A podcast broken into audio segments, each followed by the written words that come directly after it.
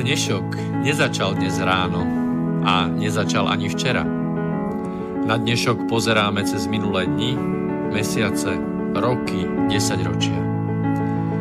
V relácii Inforovnováha hľadáme odpovede na otázky, na otázky, ktoré kladie sám život, najmä ten spoločenský a politický. Dnešok totiž naozaj nezačal dnes ráno. Je pokračovaním včerajška, predvčerajška, baj udalostí spred 50, 80, 100 a viac rokov.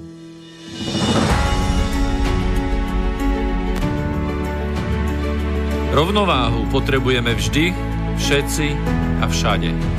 Je preto veľmi podstatné, či sa k nej blížime, alebo sa od nej vzdialujeme. Všetko totiž súvisí so všetkým. Počúvate reláciu Inforovnováha.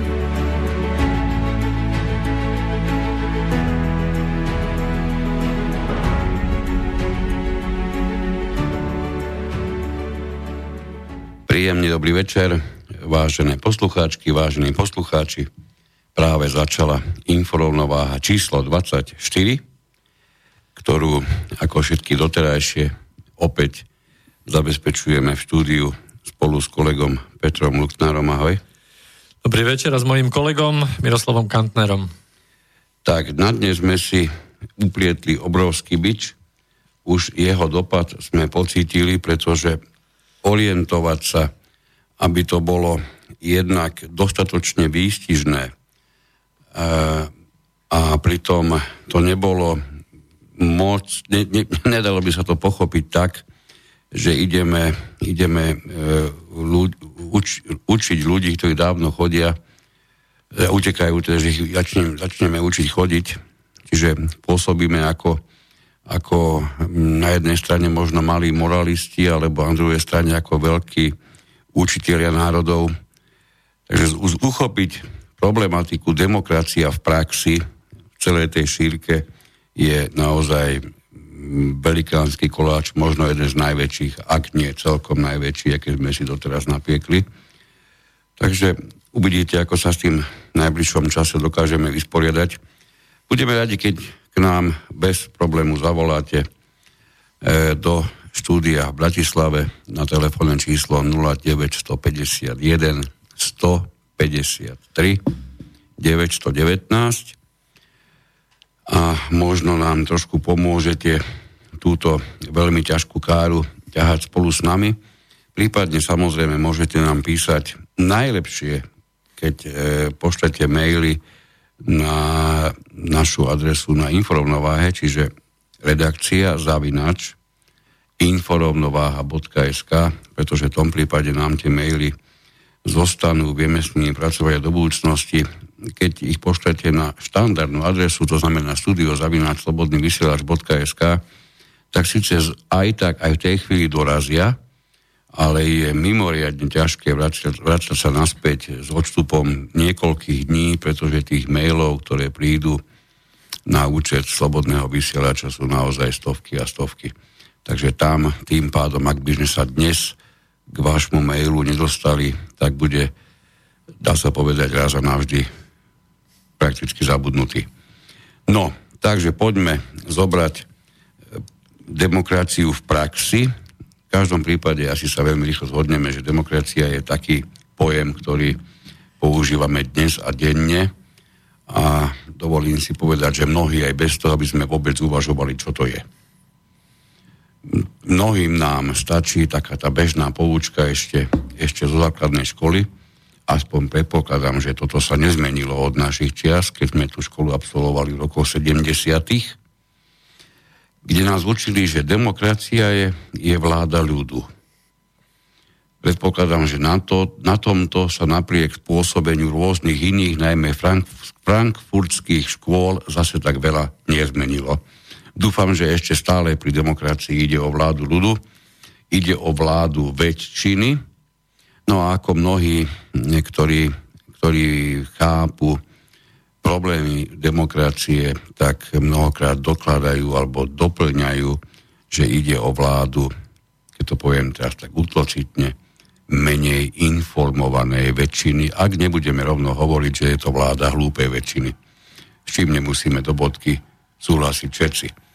V každom prípade demokracia sa vyznačuje jedným mimoriadne nešťastným prvkom a to tým, že sa pravdepodobne e, nikdy a v žiadnej skupine, opravte ma niekto, ak sa mýlim, nestalo, aby väčšina bola tá skúsenejšia, aby väčšina bola informovanejšia, aby väčšina bola vzdelanejšia možno, alebo odborne zdatnejšia, alebo jednoducho a v krátkosti povedané, aby väčšina, aby väčšina bola tá múdrejšia. To by bolo čosi, čo sa predpokladám ešte nikdy a nikde nestalo. Čiže keď zoberieme do úvahy demokraciu ako základ pre rôzne rozhodovacie procesy, poznáme to od počnúc možno od bytových domov, až po, až po rozhodovanie o tom, kto bude Slovensko zastupovať e, v prezidentskom paláci a na rôznych medzinárodných fórach. Takže poznáme to z jedného aj z druhého uhla pohľadu. No a vidíme sami, čo s nami tá demokracia robí. A práve o toto nám dnes ide. Čo s nami tá demokracia robí, čiže naozaj o demokracii praxi my dnes nechceme robiť ani prednášky, ani výcuci, ani žiadne ďalšie poučky o tom, čo demokracia vôbec je. Pretože som si istý, že pravdu majú tí, ktorí tvrdia, že ak by ste sa sústredili dnes na dohľadanie poučiek alebo definícií, čo je demokracia, tak s vysokou pravdepodobnosťou skončíte s číslom, ktoré presiahne 300 toľko ich je len v odbornej literatúre a to sa vôbec nebavíme o demokracii s prívlastkami. A to sú iní borci ako my. To sú ďaleko väčší borci, aj tí, čo ich počúvajú, sú väčší borci. A aj keď asi je pravda, že mnohí počúvajú za peniaze, čiže vedia, prečo to robia, ale dobre, to si necháme na, na neskoršie e, časy tohoto vysielania, budeme sa aj o tomto baviť, čo všetko krásne, aj nekrásne nám tá demokracia priniesla. No, čiže je mnoho, mnoho a mnoho poučiek a zatiaľ nikto neurčil, ktorá z nich je pravdivejšia.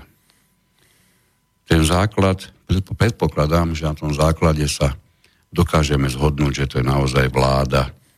Ide o zriadenie, kde vládne väčšina, prípadne ide o rozhodovanie väčšiny s tým, že menšina či chce alebo nechce sa bude musieť prispôsobiť. Keď túto strašnosť na chvíľku uchopíme a dáme ju do súvislosti s tým, čo som hovoril pred pár minutami, že ide o vládu neinformovanej väčšiny, tak tí neinformovaní, a ako vidíme dnes často v praxi, zmanipulovaní, rozhodnú o tom, čo tá menšina, ktorá veľmi dobre vie, o čo ide, tá menšina, v ktorej sa nachádzajú možno aj veľmi zdatní odborníci na tú danú ktorú problematiku. Čiže menšina, ktorá v žiadnom prípade nechce presne to, čo, o čom rozhodne väčšina. To je, to je niečo, čo nám demokracia prináša, do akej miery s tým dokážeme žiť, do akej miery sa nám to páči, na to máme každý vlastnú odpoveď. Ak by sme si dali nejaký exkurs do minulosti a pozreli sme sa po tých, ktorí mali s demokraciou dokonca v tej najranejšej podobe, kedy sa v nejakom 5. storočí pred našim letopočtom dostali slobodní občania k účasti na vláde tým, že teda jednak mohli byť volení, jednak volili. Čiže budeme hovoriť, alebo hovoríme tejto chvíli o základoch, možno úplnej, úplný základ demokracie, tzv. atenskej demokracii, tak aj tá mala svojich a nie je málo kritikov. Medzi tých najpôsobivejších alebo najpresvedčivejších pravdepodobne patril Platón. To sme si už v našich vysielaniach v minulosti viackrát zopakovali. Vieme, že nie všetci nás počúvate a už vôbec nie pravidelne, to je normálne. Možno dnes niekto aj poprvýkrát, v každom prípade vítajte, sme radi, že ste tu. Hádam, to nie je posledný. No, e, v minulosti sme viackrát zopakovali, že Platón demokraciu kritizoval, hoci mnohí toto meno spájame s niekým, ktorý naopak ako keby písal základy demokracie. Nie je tomu tak. Ten, ktorý sa z tých známejších e, priblížil tomu, že naopak demokraciu e, stával na, na dôležitý piedestál, tak to bol iný, pomerne známy, e, dejateľ grécky. Tomu sa ešte dostaneme. No, máme, teda, ta, máme, tu, máme tu teda niečo, keď sa chceme baviť o tom, čo teda um, demokracia praxi prináša. Ja zopakujem pre istotu, že neexistuje žiadna definícia, ktorá by nám mohla definitívne a jasne objasniť, čo demokracia ešte je a čo už demokracia nie je. Pri tejto príležitosti, aby si tak trošku moje ústa oddychli aj vaše E, uši od mojich e, slov a od môjho e, rytmu reči. Pustíme na chvíľu alebo na dlhšie k slovu aj kolegu, pretože on má za sebou pomerne zaujímavý objav. My nechceme robiť teraz nejaký, nejaký časopriestorový exkurs od toho, kde to bolo kedysi, kde to je teraz a kde to pravdepodobne bude v budúcnosti. My sa dnes bavíme všeobecne o demokracii praxi. Ty si našiel niektoré veci, ktoré sú dovolím si povedať, veľmi zaražajúce už len preto, lebo nie sú veľmi známe. Takže prosím ťa, poď nám to povedať. No ja si neodpustím na začiatku tiež niekoľko bonmov toho, že téma demokracie je dobrá práve preto, že je to nevyčerpateľné žriedlo zázrakov. Čiže to, že je definícií viac ako 300 a skôr, keď sa e, s ľuďmi človek rozpráva, tak zistíme, že ľudia skôr vedia to, čo akože nie je demokracia, ale to, čo demokracia je, to je definovať podstatne ťažšie. No a dnes, na, na dnešný večer vlastne by sme si rozdelili úlohy, že uh, kolega sa bude pozerať na demokraciu z tých klasických diel, z týchto antických, alebo na tú klasickú tradičnú demokraciu a ja sa skôr zameriam, aby sme prepojili teda tú minulosť a prítomnosť s výhľadom do budúcnosti, tak ja teraz zastávam tú úlohu tej tej prítomnosti, prípadne toho vývoja, že kde demokracia v súčasnej dobe sa nachádza a kam smeruje. A to, kam smeruje, to je mimoriadne zaražajúce zistenie, na ktoré som prišiel. No ale počuli ste viac, sme sa v rámci našej relácie k demokracii vyjadrovali. Ja sa odvolám na, na novembrového tribúna pána Kňažka, ktorý povedal veľmi peknú krátku vetu, že demokracia nemá prívlastky. Tak prešlo 30 rokov a ja mám taký pocit, že toto je zakopané úplne v prachu, pretože demokracia má nekonečné množstvo prívlastkov. Netreba na sekundu doplním. Ano? Práve tento istý tribún, tak dôležitý v mnohých a mnohých očiach tých udalostí, tento istý tribún si dovolili pred tými 30 rokmi vysloviť kategorické že demokracia nemôže mať žiadne prívlastky, to znamená, nemôže byť ani socialistická. Je zaujímavé, ako mnohí títo, títo ľudia, ktorí sa vždy niekde objavia a prídu s veľa myšlienkou, ako používajú svoje hlavy mimo toho, aby, aby, v ne, aby v ne zanechali nejaké stopy z toho, čo povedali v minulosti, pretože tento istý Milan Kňažko pred pár dňami pri príležitosti oslav tzv. revolúcie zopakoval, že jediná správna forma demokracie je predsa liberálna. No tak v dnešnej dobe jednoznačne. No. Tak tam to všetko tam smeruje, ono to tam aj smerovalo, len my sme si to nevšimli. No, ale demokracii sa vlastne snúbia, alebo pôsobia skôr ako oxymoron, čiže snúbia v úvodzovkách, dva také faktory. Demokracia by mala znamenať nejakú, nejakú rovnoprávnosť, nejaké práva, ale zároveň Eh, je v takom súboji alebo antagonizme s eh, voľným slobodným trhom. Prepač, mám, mám taký, taký pomerne trápny návrh. No. Používaš také množstvo cudzích slov, že som sa pomaličky ja v tom... Ja, ale ja som dneska za, za mudrého, ja budem cudzie slova dneska používať. Oxymoron, ty... antigo, antagonistické, lebo my nevieme tomu na žiadny slovenský ekvivalent. Takže protimluv. Výborne, aspoň taký. Protimluv, ako na detve hovoria, to znamená, Aha. že máme tu bratstvo, rovnosť, sloboda a proti tomu stojí voľný kapitalistický trh, čiže voľná ekonomika, že trh nám všetko vyrieši. No a teraz, ako toto ide dohromady? Snažíme sa tu o nejakú rovnoprávnosť, napriek tomu spoločnosť je dlhodobo rozvrstvená, tak ako bola predtým, tak to pokračuje vlastne ďalej. Sú určité skupiny, ktoré voči, v tej spoločnosti voči sebe sú svojím spôsobom nastavené, niekde extrémnejšie, niekde menej extrémne. Dúfam, že ten vývoj celý pôjde k tomu, že to antagonistické postavenie, čiže nejaké triedy v spoločnosti pôjdu proti sebe, že tomuto sa naozaj vyhneme, lebo toto je problém. No ale na druhej strane máme slobodný trh, ktorý umožňuje niektorým jednotlivcom byť rovnoprávnejší ako tým iným.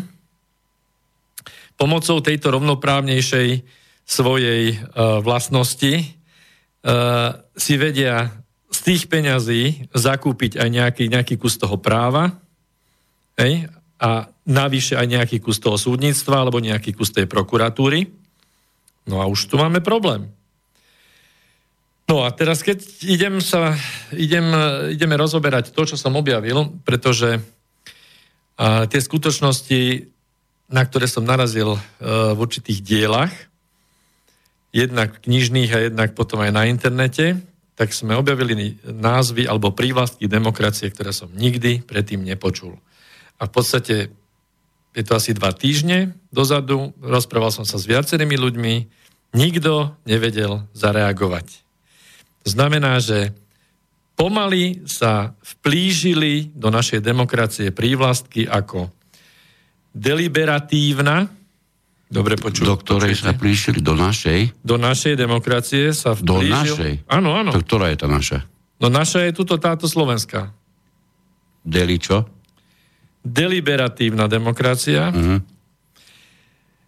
ktorá podľa niektorých odborníkov je súčasťou alebo podnožinou participatívnej demokracie. To som okamžite pochopil. A ešte ďalej to pokračuje, lebo ešte máme aj agonistickú formu demokracie. Keby to náhodou bolo príliš jednoduché s tými dvomi. Tak, Dobre, tak, tak. výborne. No a toto, toto sú samozrejme také odborné pojmy, lebo veď musíme nechať na piesočku aj politologov sa hrať niekde na, na tých akadémiách vied a podobne.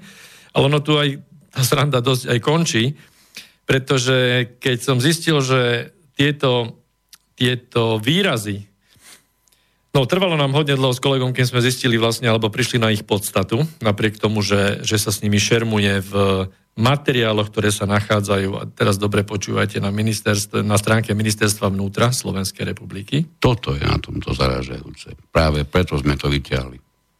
A keď sme prišli vlastne na to, že deliberatívna demokracia, alebo delibera, deliberatívny index takzvaný, že je vynálezom v úvodzovkách pána Habermasa napríklad. Alebo že v tej príručke, ktorej, z ktorej ja budem čerpať. Ešte doplň pána Habermas, čo to je? Kto no, to je? ja to doplním. Dobre. A t- tú príručku, ktorú vlastne máme, máme stiahnutú na nejakých 110 strán, ktorá, ktorá je takým nejakým ideologickým základom, pretože ministerstvo vnútra v každej krajine bolo a myslím, že je a aj bude do budúcna nejakým garantom určitého nastavenia štátu alebo nastavenia ideológie štátu, tak o to vážnejšie je, že takéto výrazy alebo takéto prívlastky na demokraciu, samozrejme liberálneho typu, tu vysia aj na stránke Ministerstva vnútra Slovenskej republiky.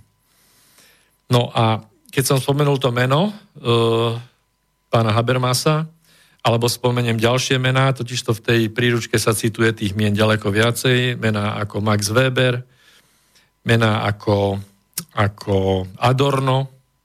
Výborne. Tak Všetko tí, to smeruje do jedného tí, toho istého mesta. Tí znali, tí znali, vedia, že my sme sa už zaoberali e, na jednou z 6. 7. relácia frankfurtskou školou to znamená, že to, tam sú zárodky liberalizmu a to sú zárodky, ktoré boli vlastne v medzivojnovom období v inštitúte v, e, v Nemecku.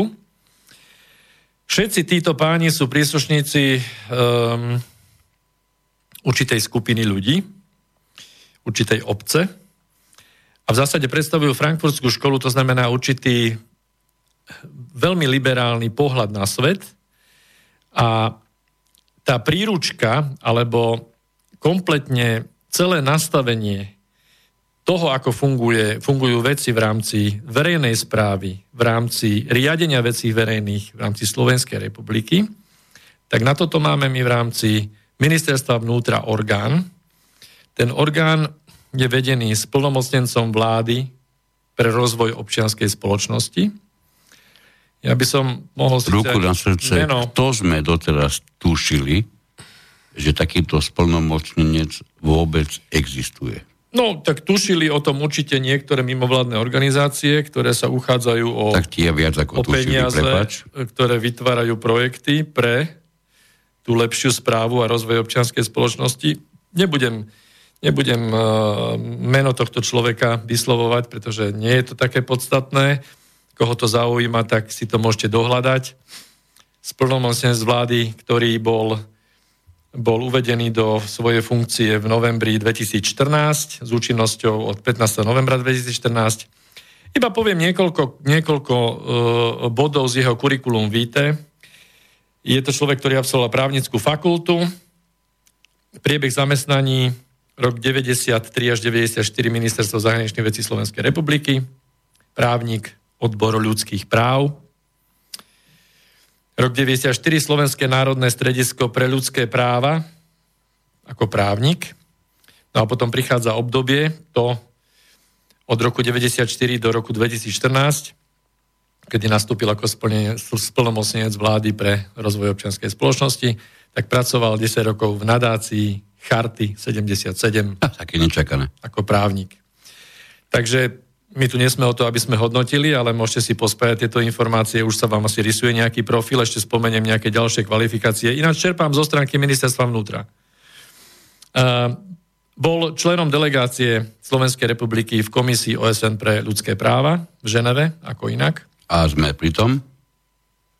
Tak bol, bol účastníkom alebo bol školený ďalej na, na Human Resource, čiže ako ľudské zdroje, Human Resource Fellowship Montreal, Kanada, 95, 96. Human Resource Fellowship University of Oxford, Veľká Británia. Potom bol ako pozorovateľ volie v Bosne Hercegovine. 96-98 bol uh, volený člen grémia tretieho sektora. 97 sa zúčastnil programu financovanému vládou Spojených štátov Building of Civil Society potom opäť Human Resource Fellowship American University vo Washingtone DC. 98 získal cenu ako držiteľ EU US Civil Society Award for Democracy. A od roku cenu 2011 spojenú s demokraciou. Jednoznačne cena no. pre rozvoj občianskej spoločnosti pre hmm. demokraciu. Zajímavé na tom, že iba jedna vec, že máme tu niekoho, kto pracuje v rámci občianskej spoločnosti, o ktorej si môžeme kľudne povedať, že prakticky neexistuje. Áno? Ako taká. No oni tvrdia práve, že tu, tuto všetci, ľudskoprávni a iní aktivisti tvrdia, že my musíme vytvoriť, respektíve vytvárame, máme vytvorenú občianskú spoločnosť. Len to vieme, že to nie si ty a ja. No, ak potom mám chápať občianskú spoločnosť podľa toho, to, čo teraz si povedal, tak to znamená pre nás občianská spoločnosť znamená mimovládky, najmä zo zahraničia zaplatené. Ale to neviem, či, je, či to plní princíp občianskej spoločnosti. No, aby si nebol takto zlý na nich, tak um, e, tento rezort ministerstva vnútra a konkrétne na tá sekcia splnomocnenca vlády pre rozvoj občianskej spoločnosti, to má krásne rozpísané, že tie mimovládne neziskové MNO organizácie sú financované jednak z verejných zdrojov, priamo alebo nepriamo a sú organizované zo súkromných zdrojov. Rôznymi formami. Hej? Ale k tomu sa ešte dostaneme. Ešte samozrejme tento človek pôsobil ako člen expertnej pracovnej skupiny Rady vlády pre mimovládne neziskové organizácie od roku 2011. No, no. no a celá táto predpríprava, ktorú som tu čítal, vyústila áno, do funkcie, ktorú dostal v roku 14 novembri. Presne tak. Vynikajúco. A to znamená, že máme kon- konečne niekoho, kto sa nám stará o demokraciu. Tak, a kto tomuto rozumie a bol teda na správnych inštitúciách no, vyškolený. No, pretože je evidentné, že bežný človek z ulice vie o demokracii príliš málo. Tak. lebo demokracia je natoľko niečo zložité, keď pôjdeme zase do toho úplného základu, že je to vláda ľudu, a teraz naozaj nechcem urážať žiadnych filozofov, žiadnych vedeckých pracovníkov v tejto oblasti, ani politologov, ani nikoho ďalšieho, ale mám nutkavý pocit pripomenúť, že mnohí z nich vystávali svoje hrady v súvislosti s týmto pojmom práve na tom, že ho rozviedli do končín, výšin a dialav, kde sa neraz aj priamo stratili. Pretože ja viem, že o tom budeme hovoriť neskôr, ale, ale chvíľku si zoberiem ja teraz na pár sekúnd reč. Často to počúvame, ide nám o demokratickejšiu demokraciu.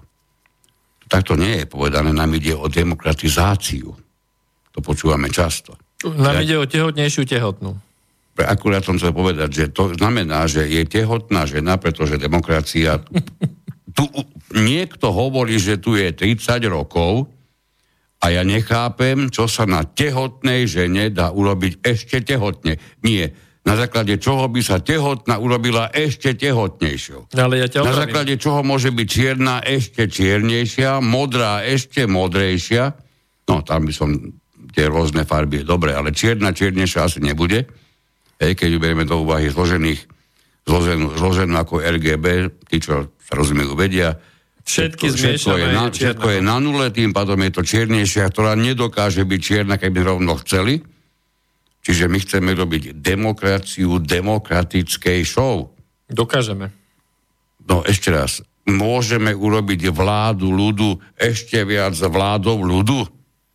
Dokážeme zjavne, pretože, pretože my len 30 rokov sa toto snažíme, ale vidím, že máme tu kvalitné dokumenty, ktorým sa budeme venovať, ktoré sa venujú tejto problematike, ale v Spojených štátoch v starej zabehnutej demokracii jednoducho tam, tam neustále aj dnes no povedal si, povedal si krásny príklad dlhodobej, 200 rokov sa vyvíjajúce demokracie, to a dospela podľa mnohých do vrcholného štádia. Sice zavraždili tam najviac prezidentov že, zo všetkých krajín, ale... len to, ale tá už vrcholnejšia byť nemôže, to ti rýchlo vysvetlia, najmä keď si otvoríš tie príslušné médiá, tam ti rýchlo povedia, že to je najdemokratickejšia demokracia, ktorá má ale mimoriadne zaujímavý výsledok za posledné roky.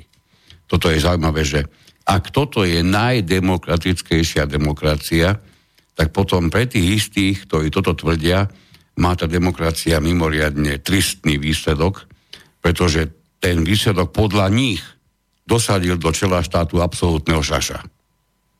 Takže ja neviem, či toto je ten výsledok, ktorý by tá demokracia mala, mala so sebou niesť.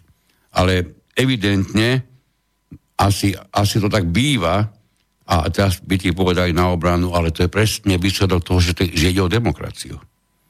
Oni ho zvolia demokraticky a potom sa ďalšie roky rôzne skupiny, väčšie či menšie, nedemokraticky snažia toho demokraticky zvoleného odtiaľ dostať von. Impeachmentom. Hej? To je to isté, ako my máme demokraticky, pardon, mali sme, e, chvála pánu Bohu, demokraticky zvoleného E, človeka, ktorý sa účinnou ľútosťou priznal daňovým podvodom v pa- prezidentskom paláci a on v rámci demokracie sa rozhodol, že nebude demokraticky komunikovať s demokraticky zvolenou stranou do parlamentu.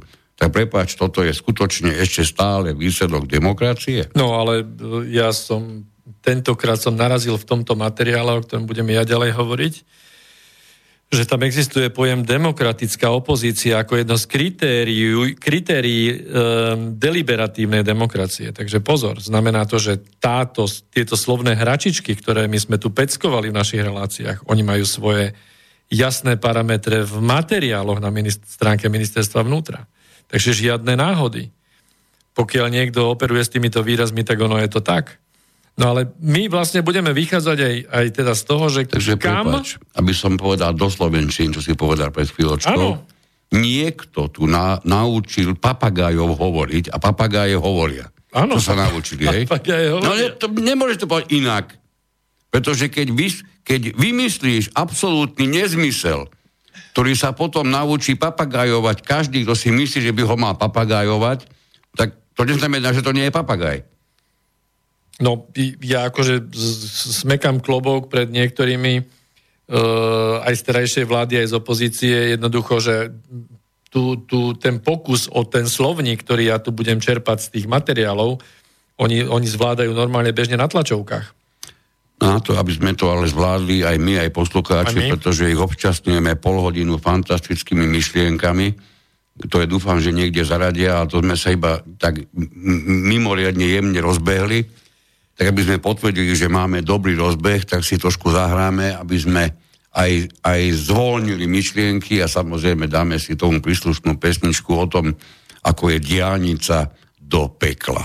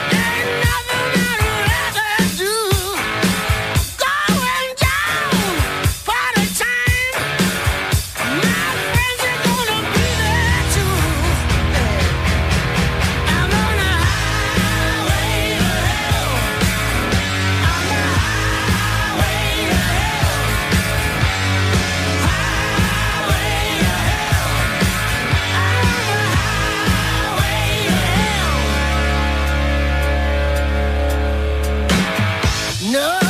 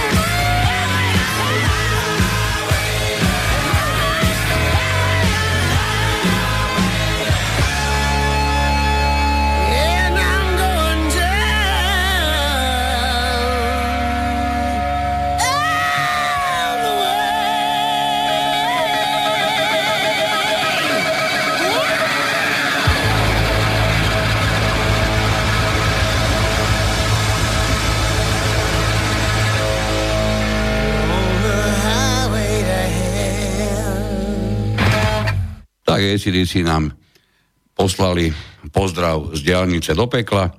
My pokračujeme v pátraní alebo v diskusii o demokracii praxi. Ja len, mm, kým sa pustíme do ďalších vecí, ktoré sú tak viac spojené s tým dneškom, nemôžem, si, nemôžem obísť exkurs predsa len do tých čias dávno minulých, kde sa jednoznačne e, vyskytuje synonymum sloboda a demokracia. Tie dve slová sú prakticky vyjadrujúce totožné, to isté. Tak to boli používané. Tomu je x prameňov, nebudeme tu hovoriť o tom, kde všade sa to vyskytuje, a ktorí všetci filozofovia to, to aj potvrdzujú samozrejme vo svojich, vo svojich dielach. Čiže to je niečo, čo dnes nepočúvame. Nevidíme, že demokracia rovná sa sloboda. Toto máme, toto tu neexistuje dnes. Ďalšia vec, ktorá je, ktorá je veľmi zaujímavá, je tá, že už, už Ruso, a nebudem tu rozvádzať to, prečo a tak ďalej, teraz hovoril, že, že atenská demokracia na prvý pohľad sa zdá veľmi zložitou. Ale napriek tomu, keď to zoberiete do úplnej podstaty, tak je to primitívny konštrukt. On pozostáva z jednej jedinej veci, a to sú hlasy. Čo sa na tomto, keď sa na chvíľku zamyslíme, čo sa na tomto zmenilo? napríklad dodnes. Je vôbec niečo, čo súvisí s demokraciou, možné chápať inak ako naozaj na primitívnosti, ktorá je založená na tom, komu sa spočíta nakoniec aké množstvo hlasov? Je to taký, taký námet na uvažovanie. Naozaj je, je tá demokracia tak obrovsky vzdialená te, v základoch tej, tej, dajme tomu, aténskej demokracii, zlí jazykovia hovoria, že demokracia bola na svete len dvakrát, a to v republikánskom Ríme a, a v... Antickom Grécku. V, ani tak možno Grécku, ale najviac v Aténach. Mm. A nikde inde sa demokracia v tej svojej forme už nikde nevyskytla. Dnes máme demokraciu s rôznymi privlastkami, dokonca bez toho už to podľa mnohých ani nie je demokracia, treba to robiť ešte demokratickejšie. A Ruso tomu krásne povedal jednu vec, musím citovať, lebo to je, to je, to je priamo z toho, čo napísal. A stojí za to sa zamyslieť nad týmito vecami. To je, to je tá atenská časť vývoja, hej, kde, kde Ruso hovorí, že e, pri Grékoch ľud sám robil, čo, čo mal robiť a stále bol zhromaždený na námestiach. Býval v miernom podnebi, nebol ziskuchtivý, bavíme sa o ľude.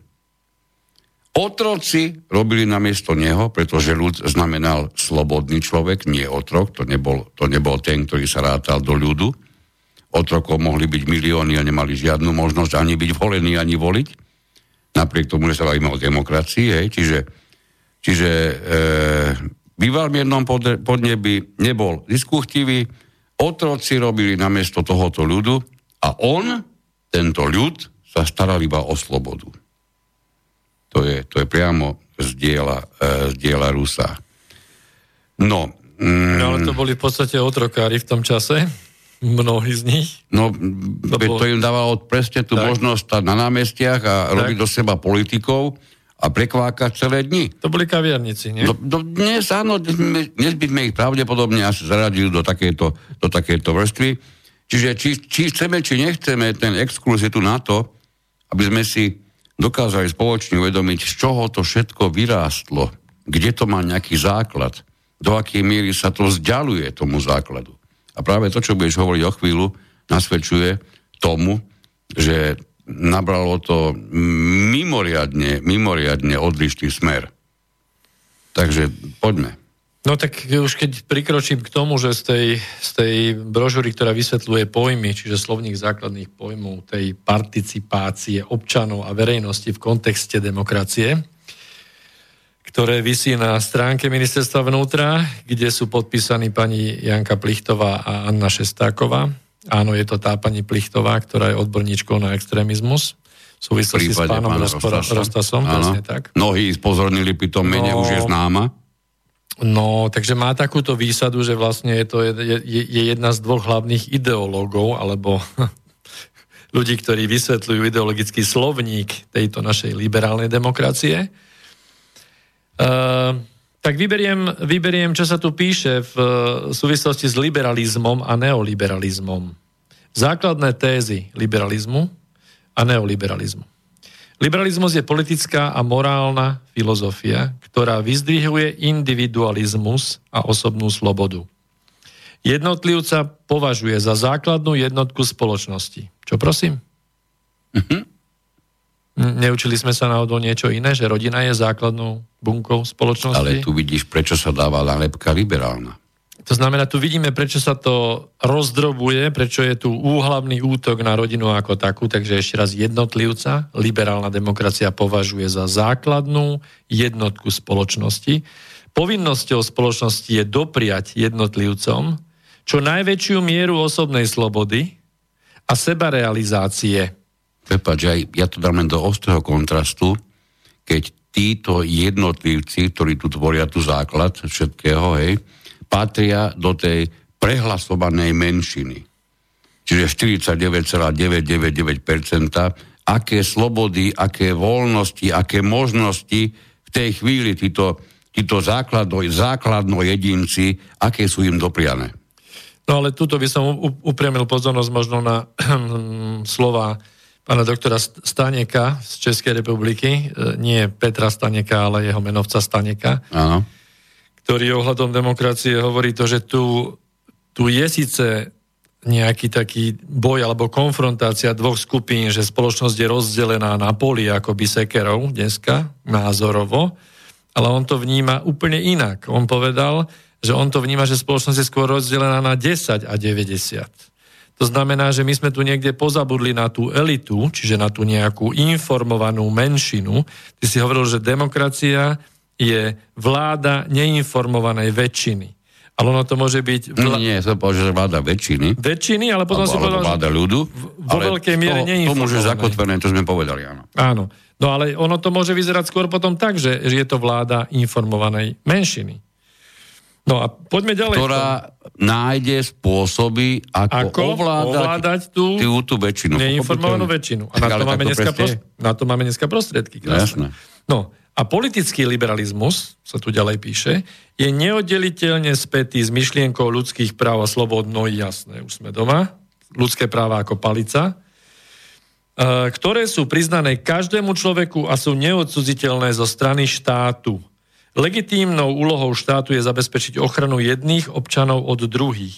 Ochranu jedných od druhých. Počujete, čo to tu je? Znamená, že vlastne ideme deliť spoločnosť na jednotlivcov a ešte aj medzi tých jednotlivcov potrebujeme dať nejakú bariéru alebo stenu, aby jeden druhému neoblížil. A toto má byť úloha štátu? A to je úplne jedno, že jeden druhému bude aj tak ubližovať, pretože tomu bude. jednému dajú nálepky, tak. aké oni mu chcú dať, a aj tak budú ubližovať. No ale my hovoríme o slobode? My hovoríme o slobodnej spoločnosti, o, de- demok- o vrchole demokratickej liberálnej spoločnosti, kde vlastne my máme ochraňovať alebo lebo to je doktrín, doktrína nášho štátu. E, my máme vlastne ochraňovať jedného práva jedného pred právami druhého.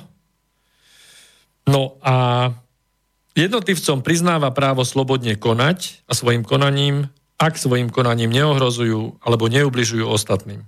Rovnosť v poňatí liberalizmu odkazuje na politickú rovnosť občanov z hľadiska ľudských práv, ako aj rovnosť príležitostí slobodnej súťaže, nie však sociálnu rovnosť. Aha, sociálna rovnosť nie. Len e, rovnosť v ľudských právach, pomyselne, v zmysle redistribúcie spoločenského bohatstva. To znamená, že liberálna demokracia nemá za úlohu vytvárať sociálnu rovnosť v zmysle redistribúcie spoločného alebo spoločenského bohatstva. Čiže prerozdeľovanie nemá byť rovné, majú byť iba rovné ľudské práva. No. A teraz by som, teraz by som chcel pristúpiť k tomu, lebo ja viem, že možno niektorí už ste surfovali na internete, že, že aby ste prišli na to, že aké sú to tie prívlastky, čo sme tu spomínali deliberálna demokracia. Ono to nesúvisí s liberalizmom, toto slovo, ale zo, je, súvisí to so slovom liberácia. Tak ja si dovolím teraz v krátkosti tieto tri pojmy ako uh, deliberatívna alebo deliberatívny, slovo participatívny, participatívna alebo agonistická, ako voláme túto našu demokraciu, vysvetliť. No, tak uh, naozaj, že škrábať sa cez hlavu na ľavé ucho pravou rukou, ďalej sa to ani nedá. Z tohto vychádza pojem deliberálna demokracia, pretože vychádza zo, zo slova liberácia, ktorú popiera, lebo D je vlastne opak. Áno, liberácia. je oslob, napríklad zo slovníku oslobodenie spod žaloby, obvinenia a podobne, alebo prepustenie, alebo uvoľnenie, tak ako vám toto hrá s demokraciou, ale je to aj pozbavenie záväzku, povinnosti, zodpovednosti. Aha, a už sme pri tom. To znamená, že my sa nemáme zrieť zodpovednosti, tzv. Liberá, liberáciou, ale my má, máme urobiť opak. Čiže my máme nadobudnúť zodpovednosť. zodpovednosť, ktorá leží za správu veci verejných na ulici. My ju máme práve naopak uchopiť do vlastných rúk áno, a vytvoriť deliberatívnu demokraciu, Moment. kde sa my zodpovedne pristúpime k riešeniam veci verejných, my musíme kontrolovať vládu, my musíme sa nanominovať do všetkých inštitúcií a svojím spôsobom zobrať na seba tento záväzok. Toto mi prípada asi tak, že máme za úlohu dostať učiteľku a jej triedu na ulicu, majú prejsť z, miest, z bodu A do bodu B a vonku prší a všetkým deťom rozdáme prší plášte. Úloha je, že musia prísť suchy a učiteľku necháme bez akékoľvek prikrývky a budeme zrození, keď príde iná ako suchá z tej ulice, inými slovami.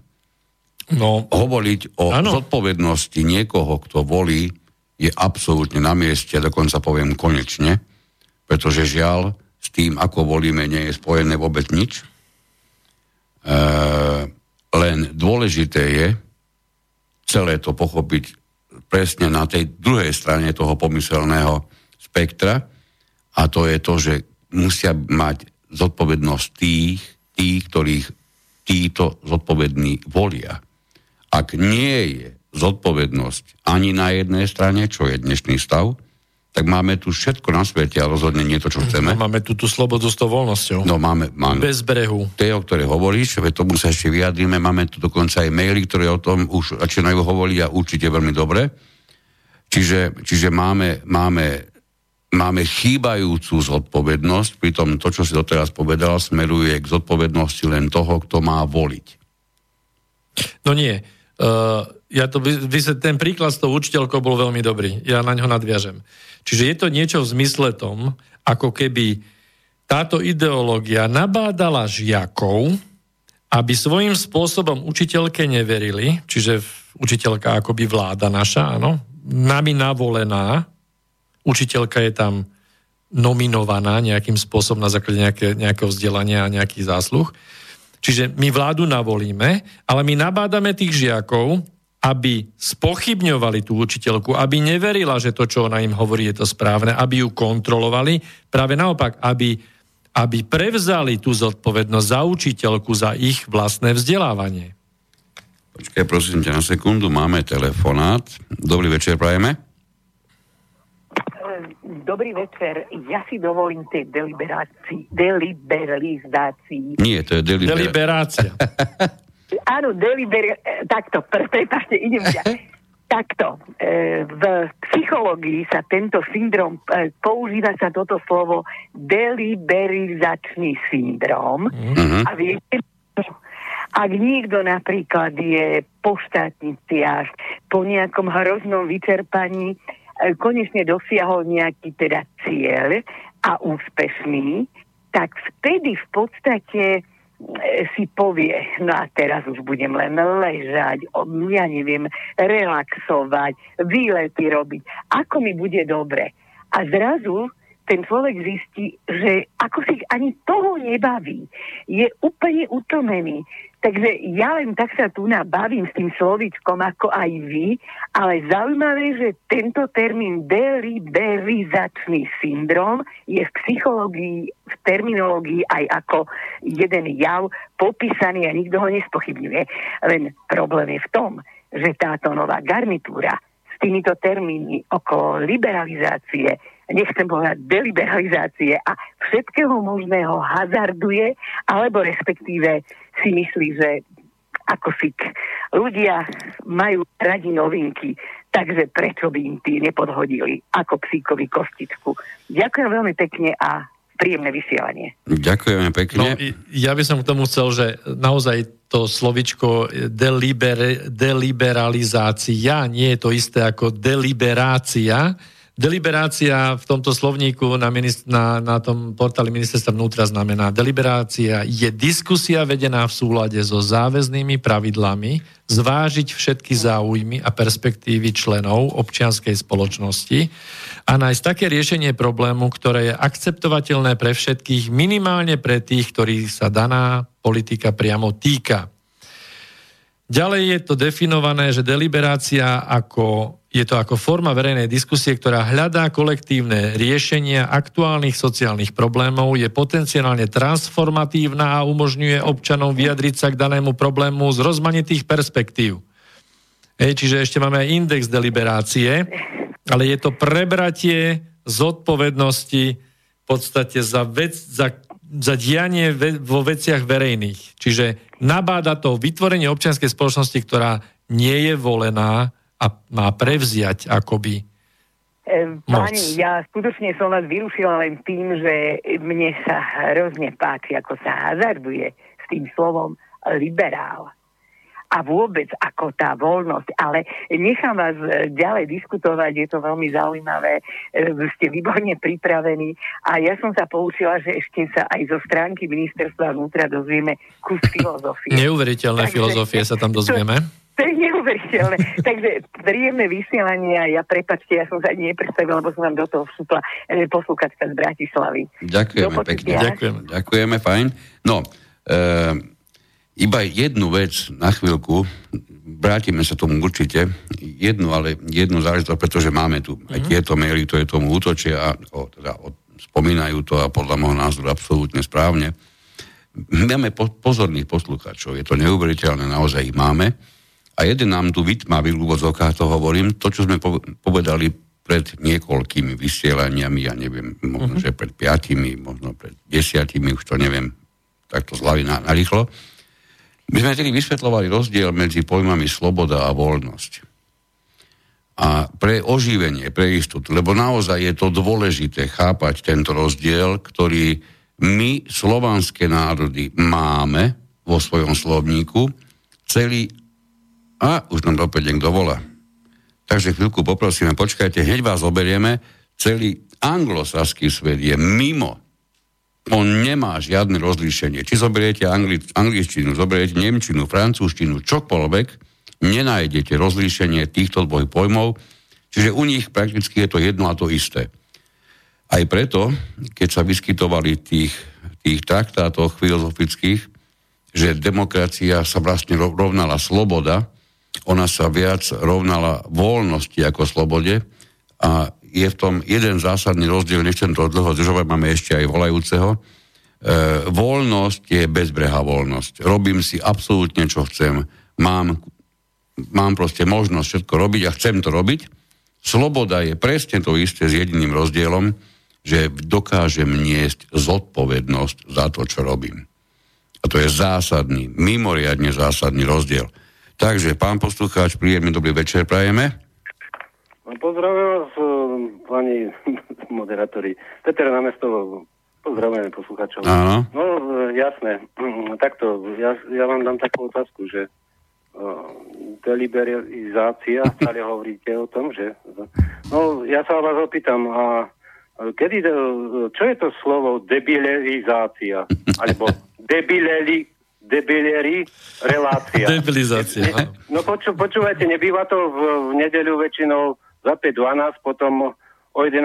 na teatrojke a o, o 13. hodine na uh, Markize? Áno, veľakrát mám aj ja ten pocit, práve preto to už celé roky nepozerám ani to žiadnym spôsobom významným do môjho života nevstupuje. Ja to mám kolegu, ten si to občas za trest musí vypočuť a robí mi z toho výcucky a tak ďalej. My sme takto, sme si to rozdelili. To, to je to slovo bilizácia a potom uh, debilizácia. Nie, to je čistá debilizácia. To si nemusíme o tom nič namýšľať, to tak naozaj je. Veľmi pekne ďakujeme, určite dobrý postreh. majte sa, nech sa darí. Ďaká.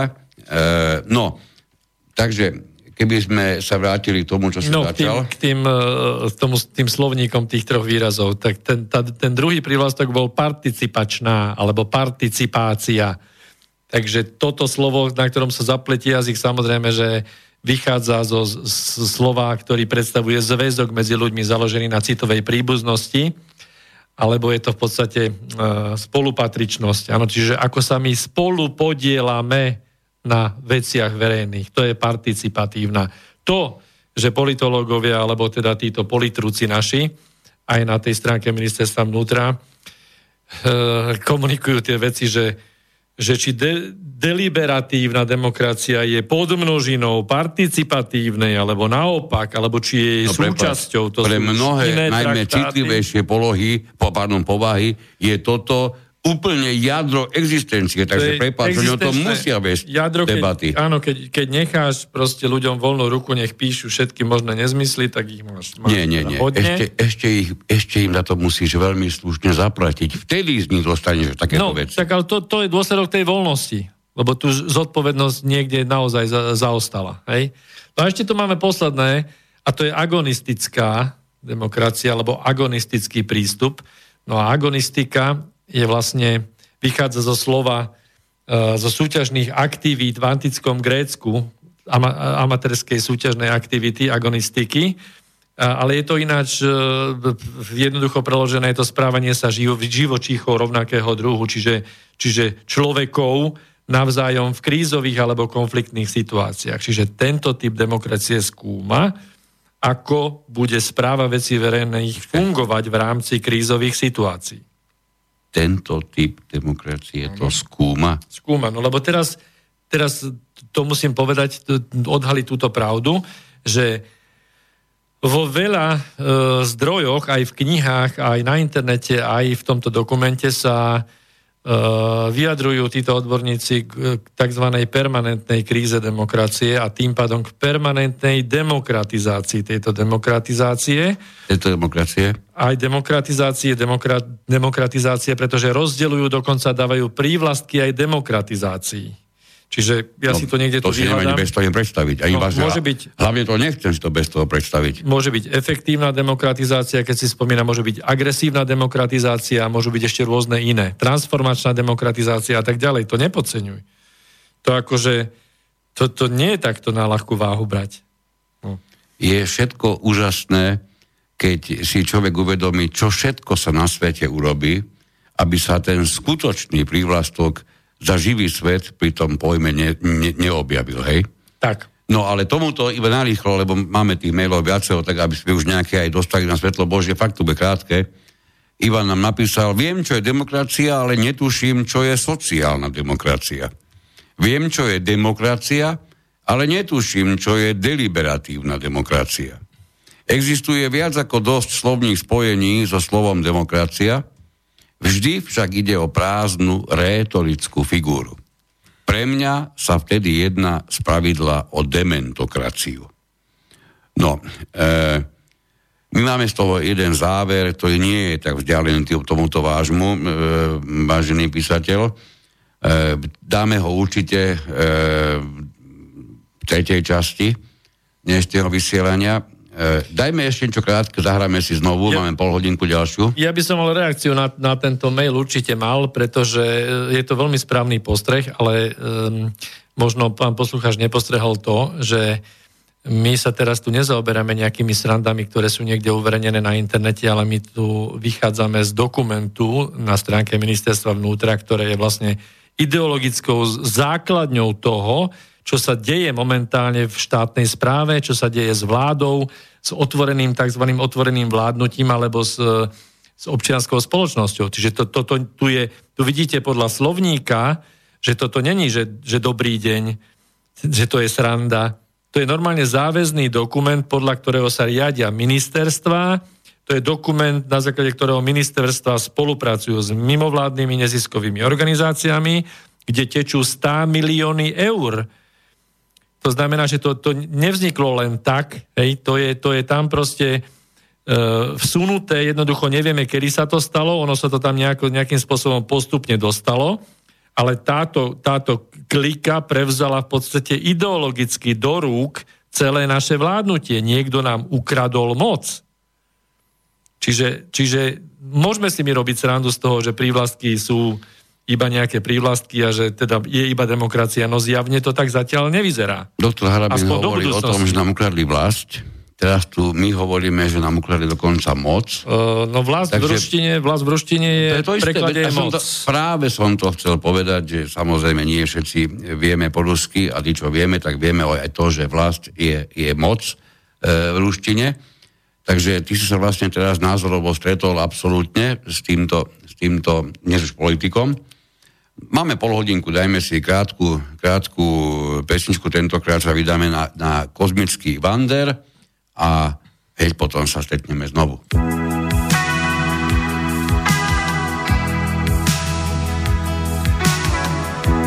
Ve na kosmický Wander, přece bys v tom brácho nejel sám.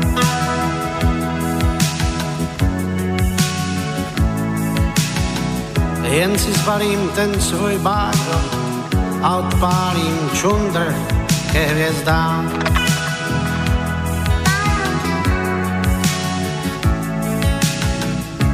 Kdyby to tak šlo si stopnout raketu a nechat se šoupnout na jinou planetu, třeba tamhle tu říct. Hej, ve mně na kosmický vandr Přece bys v tom brácho nejel sám.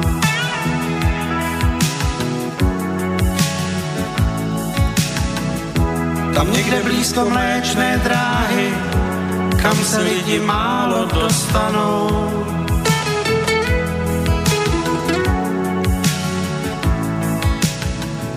Tam čeká na nás malá hvězda s modrou nedočenou savanou.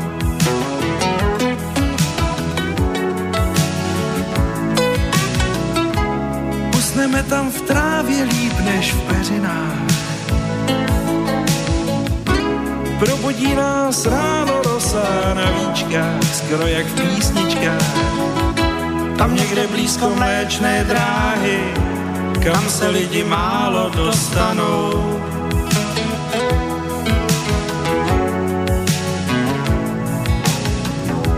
Tam chladná voda v říčkách zurčí, a nad ní čistej tetelí se vzduch.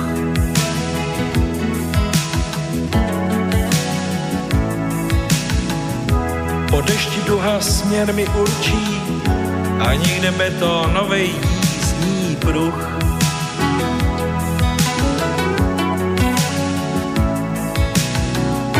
To ticho ruší pouze křídla motýlí zvěřu na když se večer nachýlí. Tam chladná voda v říčkách zurčí a nad ní čistej tetelí se vzduch.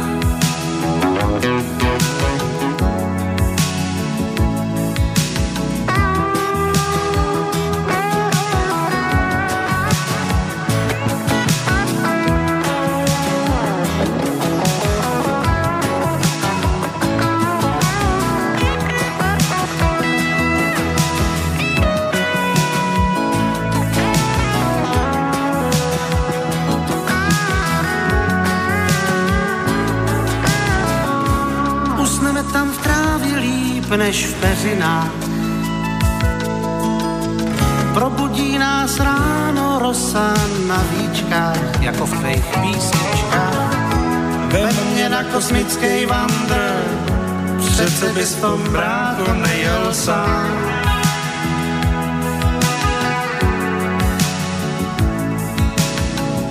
Jen si zbalím ten svůj bágl a odpálím čundr ke hvězdám.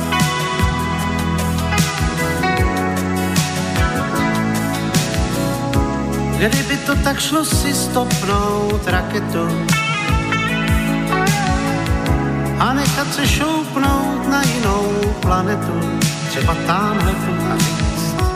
Hej ve mně na kosmický vandr, přece bys v tom brácho nejel sám.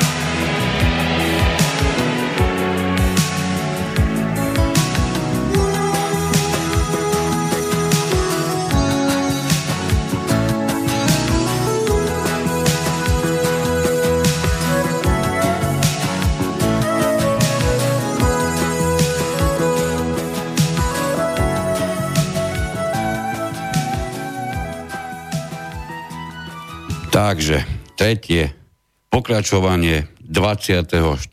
vysielania inforovnováhy. Ešte stále hovoríme o demokrati- demokracii v praxi, aj, aj o demokratizácii. Dokonca hovoríme o takých pojmoch, ktoré ste určite mnohí počuli prvýkrát. Ja sa za seba priznám, že keď ma kolega upozornil na túto, na túto stránku na ministerstve, tak som v prvom momente ani neveril, že to tam vôbec je. A ono to tam naozaj je.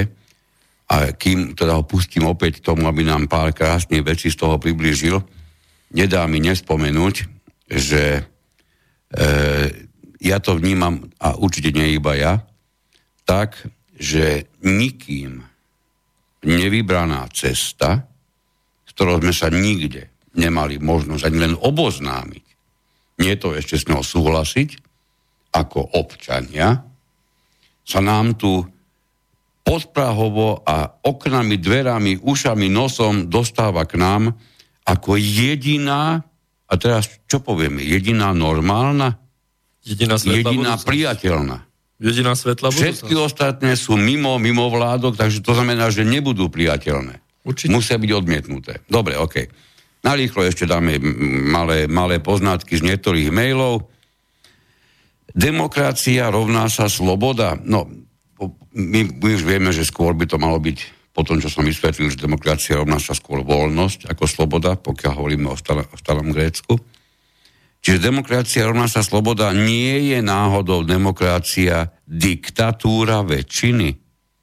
No, keď sa chcete na demokraciu pozerať kritickými očami, tak to kľudne môžete vládu väčšiny nazvať aj diktatúrou väčšiny. A všetko, čo, čím, si, čím sme si doteraz prešli, to aj v plnej náhote dosvedčuje. Fakt, prídeme takmer za, za každým k tomu, že tá, nazveme to, neinformovaná väčšina bude diktovať tej skúsenej, odborne zdatnej, zorientovanej menšine a ide otázka iba do akej miery a k čomu tá menšina bude vôbec pripustená. A keď hovorím o menšine, nemyslím tým ani maďarskú menšinu, ani LGBTI, Y, alfa, omega menšinu. Ja mám taký pocit, že je taký velikánsky dôraz na týchto LGBT, CDF kladený, že mám ten pocit, že ich počet tak prúdko narastol, týchto, čo potrebujú 10. a 15. 10. a 15. WC všade na letiskách, že o chvíľku sa budeme hýbať asi už len medzi týmito ľuďmi. Ale to bol taký maličký, lebo aj toto nám priniesla demokracia. Taký maličký odklon. Poďme ďalej k tým, tým materiálom z ministerstva. No, že tu ide naozaj o to, si treba uvedomiť, že ja osobne som šokovaný z toho, že toto je 110 stranový materiál, ktorý je len ako vysvetlenie pojmov. Hej. Za týmto sa skrýva celý národný projekt podpora partnerstva a dialogu v oblasti participatívnej tvorby verejných politík.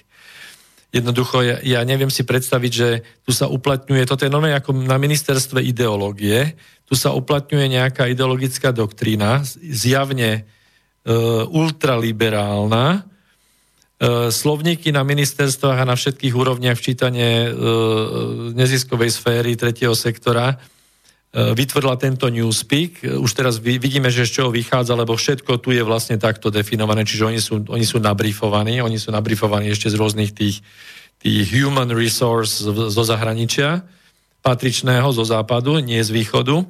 No a potom sa čudujete, že, že proste to pokračuje ako pokračuje. Ja sa teraz pýtam, my sme niekde sa naozaj vyjadrovali v nejakom referende, že toto je naša politická ideologická doktrína? ako oneda povedal pán Šimečka v relácii, ktorý bol aj, aj Boris Koroni, veď to je prirodzené, že chceme takéto smerovanie. No prirodzené. Vždy sme ho, vždy sme ho chceli. No, čiže poďme teraz k tomu, že okrem iného tu je definovaný aj demokratický deficit v rámci tohto. E, demokratický deficit sa používa na označenie nedostatočnej úrovne fungovania demokratických inštitúcií a procesov. Poukazuje na nedostatok transparentnosti a zodpovednosti, technokratický spôsob rozhodovania, nedostatočnú participáciu občanov. Znamená, neviem, že oni by chceli asi, že aby sme my všetci boli na uliciach, alebo mali by sme stále okupovať ministerstvo a dotláčať ho k nejakým takým rozhodnutiam, ktoré sa nám páčia. Alebo, lebo, lebo neviem, lebo oni sedia za stolom s neziskovými organizáciami, v podstate ani nevyjednávajú, lebo, lebo oni dajú urobiť za, za niekoľko sto miliónov vyhlásia súťaže, prihlásia sa neziskové organizácie, ktoré sa prídu s nejakým nápadom na prehlbenie demokratizačných procesov v rámci verejnej správy a občianskej spoločnosti Ministerstvo vyberie, teda te, táto sekcia vyberie 12, ja som sa nedopátral ani ktorých 12 to je, lebo to na stránke nevisí, mm-hmm. lebo súťaž bola ukončená v 2015 a z toho závery sa uplatňujú ako z 26. zjazdu komunistickej strany Sovietskeho zväzu. Jednoducho Áno, táto to proste napadla fičí. Už dávno. To mm-hmm. proste fičí. Smer je daný. A už ani nenájdete, že ktoré vlastne to sú. Hej? Lebo a už to nikde nevisí. Viete, sa mi čo povedať teraz, že dokonca už aj smer dostal smer. Aj smer dostal smer. No. A, a potom nám tu natlačia takéto klobásy do materiálov ideologických, kde napríklad typy demokratizácie. Tak je tu uh, demokratizácia... Moment Integratívna demokratizácia zdôrazňuje význam výchovy k občianstvu prostredníctvom inštitúcií. Ústrednou otázkou, ktorú si kladie, je, že sú normatívne e, že sú normatívne charakteristiky občianstva, akí by mali byť ideálni občania v demokracii. Politická apatia je podľa nej dôsledkom nedostatku politickej socializácie v rámci demokratických inštitúcií. Toto není zvuml? Povymenal sa pár slov. Pár slov sa povymenalo, keby som, keby som tu hodil, že socialistický, Ako, komunistický... Prosím ťa, vysvetlí buml, lebo, lebo... Áno, univerzita veľa... marxizmu, leninizmu bývala v starom režime. No. Potom tu máme demokratizáciu expanzívnu. Expanzívna demokratizácia je primárne zameraná na udelenie väčších participatívnych práv a možností občanom. Zdôrazňuje, že občania musia mať nielen možnosť participovať na politických rozhodnutiach, počúvate, ak ešte neparticipujete, Prosím vás, participujte. Ja vás teraz vyzývam. Ale aj určitú mieru reálneho vplyvu na politické rozhodovanie. Samotné otvorenie nových možností pre participáciu občanov nemusí mať efekt na jej zvýšenie. Dôležitá je ich kvalita. Pozor, ideme ďalej. Demokratizácia zameraná na zvýšenie efektivity. To je jak zlominovská metóda. To bola taká, taká v bývalom sovietskom zväze. Hej? Elektronická verejná správa. A teraz pozor, toto je úplná bomba Hovorí sa tu o demokratizácii pracoviska. V angličtine workplace democracy. Demokratizácia sa nevzťahuje len na politickú sféru, ale možno o nej hovoriť aj v súvislosti s takými spoločenskými inštitúciami, ako sú školy alebo pracoviska. Čo to povedali? Počkaj, počkaj, teraz napriek tomu, že som čakal všeličo, ale si mi vyrazil dých. Dobre, dajme demokraciu do škôl. To znamená teraz... Čo nie, nie, demokratizačný proces mi dávame Väčšina triedy rozhodne, akú má známku, alebo, lebo to, že sa už dnes učitelia boja robiť svoje vlastné remeslo, z obavy, ako dopadne niečo, čo povedia, alebo čo urobia, to, to je dávno známa vec. Čiže my ideme zaviesť ešte horšie princípy pre nich, lebo tu čas, čo to hovorí o lepších, aby sme z tých škôl vyhnali ešte posledné pozostatky tých, ktorí našli v tom uplatnenie a vlastne to školstvo nahradili, ja neviem, pravdepodobne asi nejakým mimohľadným sektorom, ktorý to bude všetko, všetko liať rovno cez nejaké lieviky, lebo keď chceme zaviesť, keď chceme demokratizáciu do škôl, neviem si ju predstaviť, demokratizáciu do podnikov, do firiem, Hej, nech ano. sa páči. A v ktorej firme tak je demokracia, demokracia uplatňovaná už dnes? Tebars, tebars takom, ja neviem, eh, US Steel v Spojených štátoch? Keďže máme koliskú pomaly demokracie presťahovanú z Grécka do Spojených štátov, US Steel vo svojom centre, tam majú zavedenú demokraciu? Silnú, vážnu? No to oni všetko dávajú do jedného vreca, lebo aj odbory sú podľa nich organizácie, ktoré sa podielajú na tejto správe veci verejných tzv. participatívnej. To, že sú vlastne odbory niekde úplne mimo a že ono sa, sa myslí to, že peniaze sa rozdeľujú iba neziskovým organizáciám z rôznych zdrojov a keď som tu popozeral vlastne na tej stránke tie programy, ktoré tu sú, ten, ten národný projekt podpory alebo, alebo tzv. otvorené vládnutie, tam sú 100 milióny eur sa rozdeľujú. Na to sa prihlásujú nejaké neziskové organizácie a tie aplikujú tie nápady, s ktorými oni prídu. A tie a organizácie... Teraz počkaj, odkiaľ tie nápady majú? Keď si pohovorili tie mená, ktoré sme už, predtým, už sme už dnes, dnes, dnes si nejaké povedal, Max Weber a spol, tak sme stále pri frankfurtskej škole. Áno, stále. Čiže my sa, či chceme, či nechceme, bez toho, aby to bolo akýmkoľvek spôsobom prijaté, my sa neustále vraciame k tomu, čo, má, e, z, čo sa zrodilo v rokoch 60 ale svoje korene má v rokoch 20 a 30 Áno, až teraz sa to vlastne začalo uplatňovať. Každá ideológia, ktorá sa napíše, tak trvá niekoľko desať ročí, kým sa začne aplikovať. Inak povedané, potvrdzuje sa aj to, čo sme už zase niekoľko vysielaní späť e, spomínali, že či chceme, či nechceme, prechádzame cez nejaké fázy a toto je fáza, ktorú môžeme nazývať akokoľvek odborne, ale v každom prípade, keď niekto hovorí o uchopení moci, treba mu veriť. Otázne je, čo je to moc, a čo je to uchopenie. Lebo toto, čo tu vidíme na stránke ministerstva, to si pomenoval veľmi správne, podľa môjho názoru správne, to je naozaj už uchopenie moci. A to, aby to nejaký bývalý prezident ešte z titulu nejakého, nedaj boh, premiéra mal v rukách, to by bol dekel na kanáli. Nič viac. Ten kanál je dávno urobený.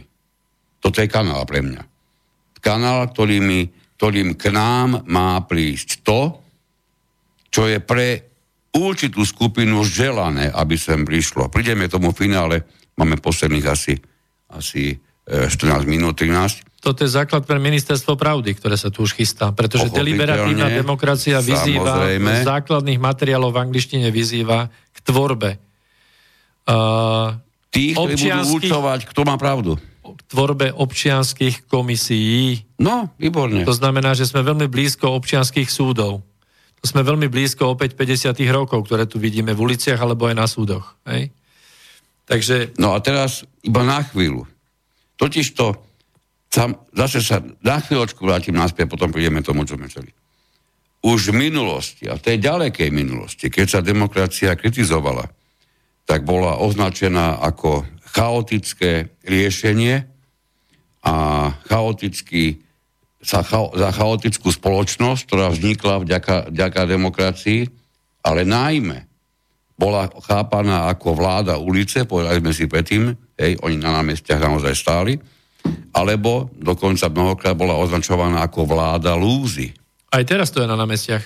Aj teraz je to na námestiach, len si všimneme, čo sa zmenilo z tej negatívnej konotácie, keď používame tie slova, ktoré sú bežne Litvonskom Mikuláši, z, tej, z toho, toho negatívneho chápania súvislosti sme prerastli do pozitívneho.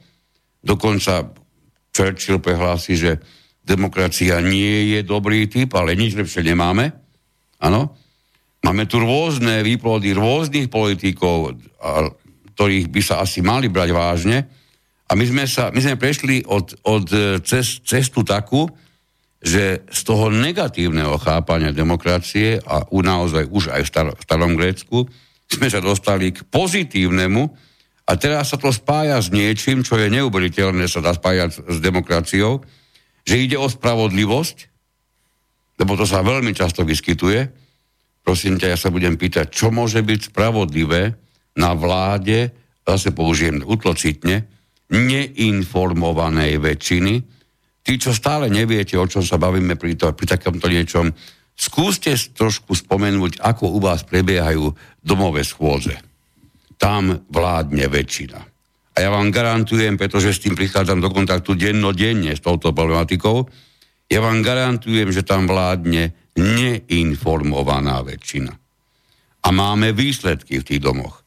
Keď dnes urobíte exkurs po slovenských bytových domoch, narazíte na hrôzo strašno príšerné historky, závery a výsledky. Česť tým pár niektorým domom, kde to bude, to bude v poriadku.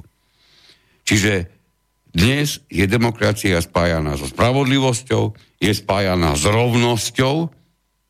Čo to má spoločné s rovnosťou? Keď ja, príslušník alebo člen tej 49-percentnej skupiny, musím robiť všetko na svete, aby som všetko, čo 51% skupina chce, aby som sa jej prispôsobil.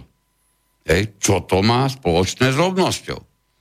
Dokonca s toleranciou. No akú toleranciu budeme mať ako 49% na to skupina? To si sa dostal do marginalizovanej skupiny. Popri 51% skupine, ktorá rozhodne absolútne o všetkom. Iba na rýchlo, lebo tie, tie bytové domy naozaj sú krásnou vitrinou toho, o čom hovoríme. Keď sa raz rozhodne, v tomto prípade to nebude 51%, ale to je, to tam iné kvórum nepodstatné, keď sa patričné kvórum ľudí v dome rozhodne, že bude sa brať úver, lebo sa musí urobiť zlatá strecha, napriek tomu, že to je kravina na kvadrát, keď o tom rozhodne po, potrebné, potrebnom kvóre, o tom tí neinformovaní, a obvykle to vieme z praxe, zmanipulovaní rozhodnú, tak všetci tí, čo sa budú za hlavu chytať, že žiadnu zlatú strechu nepotrebujeme, sa tomuto rozhodnutiu, či sa to niekomu páči alebo nepáči, budú musieť prispôsobiť. To, čo tu rozoberáme dnes, to, tento materiál ministerstva hovorí pre mňa jednou jedinou výraznou rečou a to je červená žiarovka, upozorňujúca na to, že tento materiál nie je ničím iným ako prípravou na to, ako sa moc, ktorú máme dnes v rukách ako občania, presunie do rúk tých, ktorí sú predurčení na to, aby rozhodovali o nás a bez nás. Či chceme alebo nechceme, všetko to smeruje k tomu, a toto je pre mňa príprava, aby, aby o všetkom bolo rozhodnuté asi ako na úrovni EÚ pri komisiách, v nevolených štruktúrach, ktoré nikto nikdy v živote nevolil, napriek tomu majú obrovskú sústredenú moc, koncentrovanú moc. My všetci sa musíme prispôsobovať. Nikto nevie, prečo sú tam, kto ich tam dostal, na základe čoho sa tam dostali. Nikto ich tam nikdy nezvolil.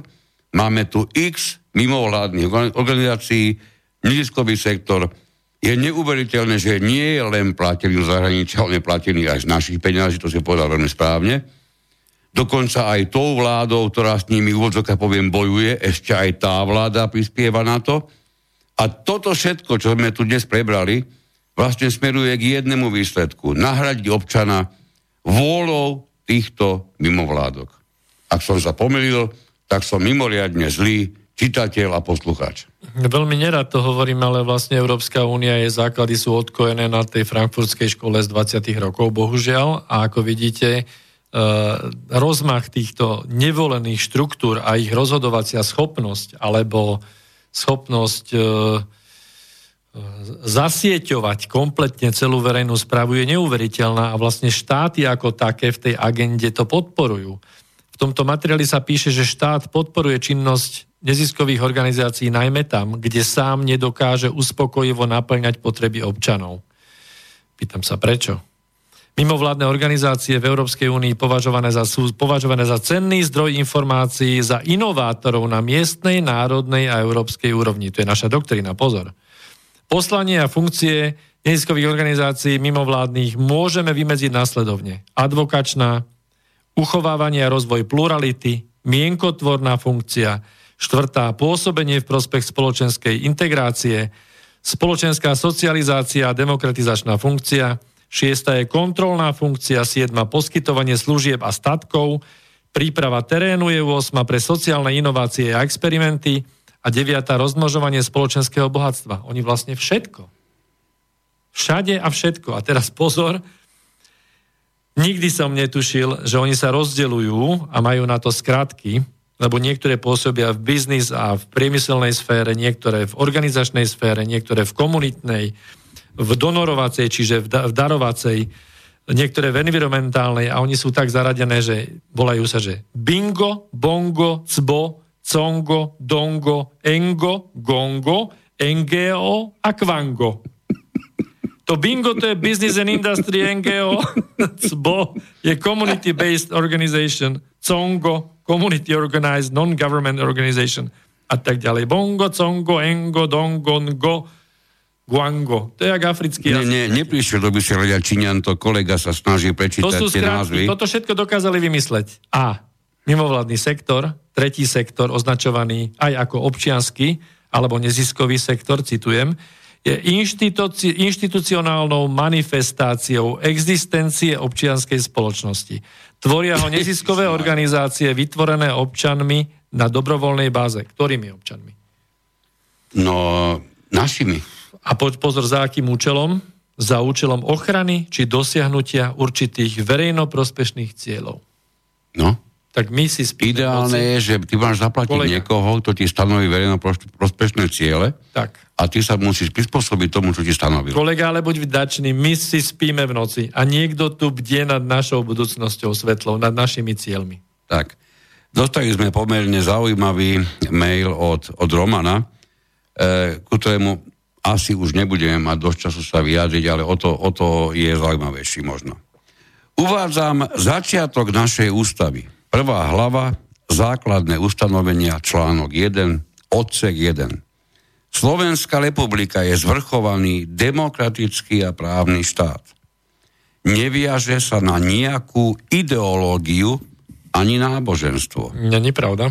Viackrát ste v relácii hovorili o ideologickom význame daného dokumentu, prijatého našim ministerstvom, teda našou vládou a jeho ideologickým pôsobením na slovenskú spoločnosť.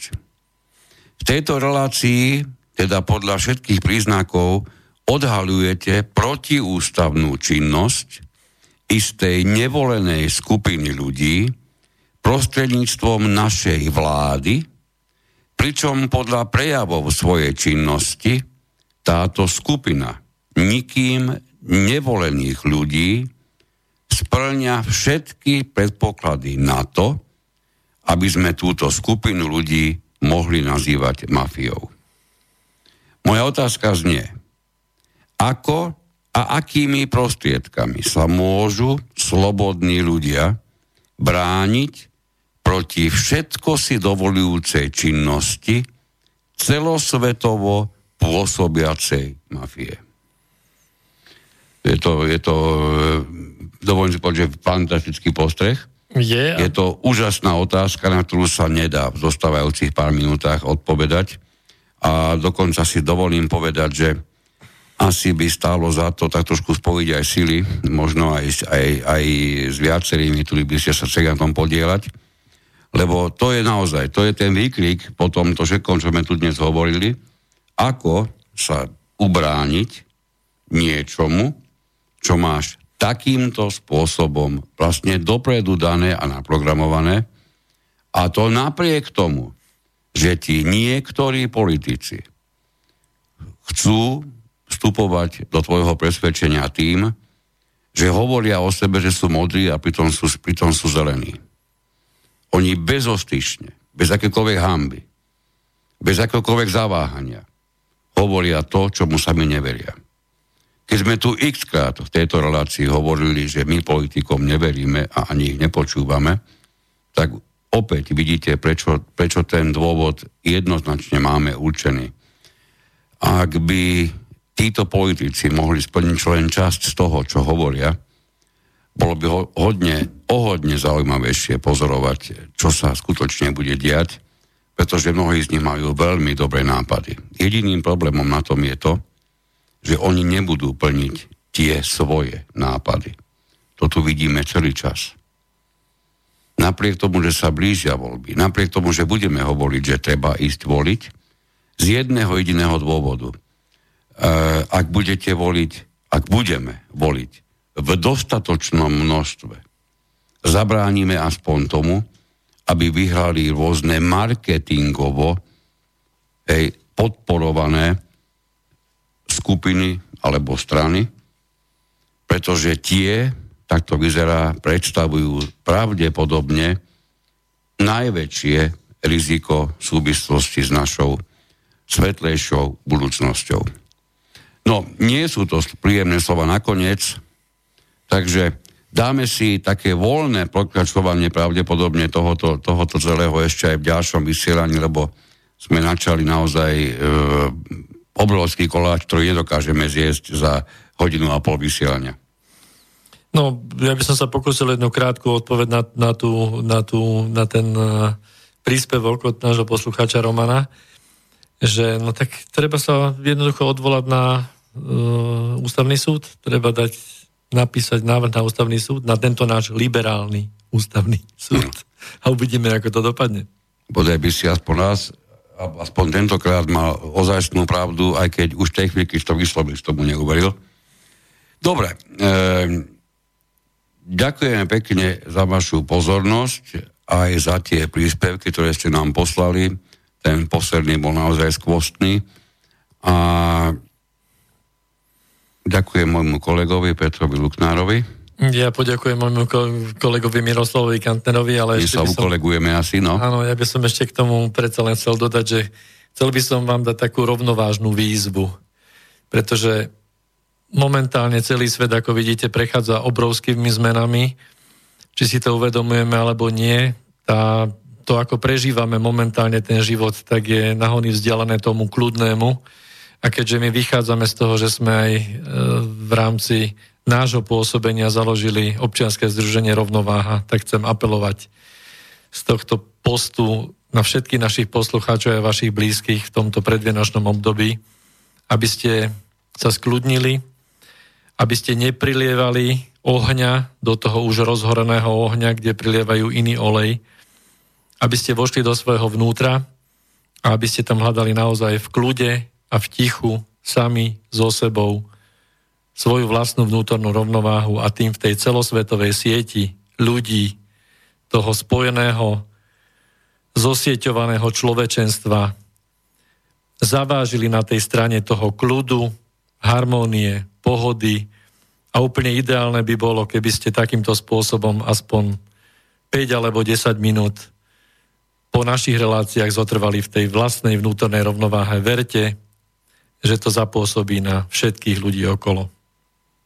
Inými slovami, skončí relácia, vodorovná poloha, všetko vypnúť a niekoľko minút dopriať tichu, aby, aby dokázalo na vašom vedomí trošku pracovať. No, dobrý nápad. V každom prípade, keďže už sa nebudeme počuť v tomto roku, krásne prežitie e, sviatkov a šťastné vykročenie do dúfajme ďaleko lepšieho roka 2020. Do počutia, priatelia. Do počutia. Táto relácia vznikla za podpory dobrovoľných príspevkov našich poslucháčov. Ty, ty sa k ním môžeš pridať. Viac informácií nájdeš na www.slobodnyvysielac.sk Ďakujeme.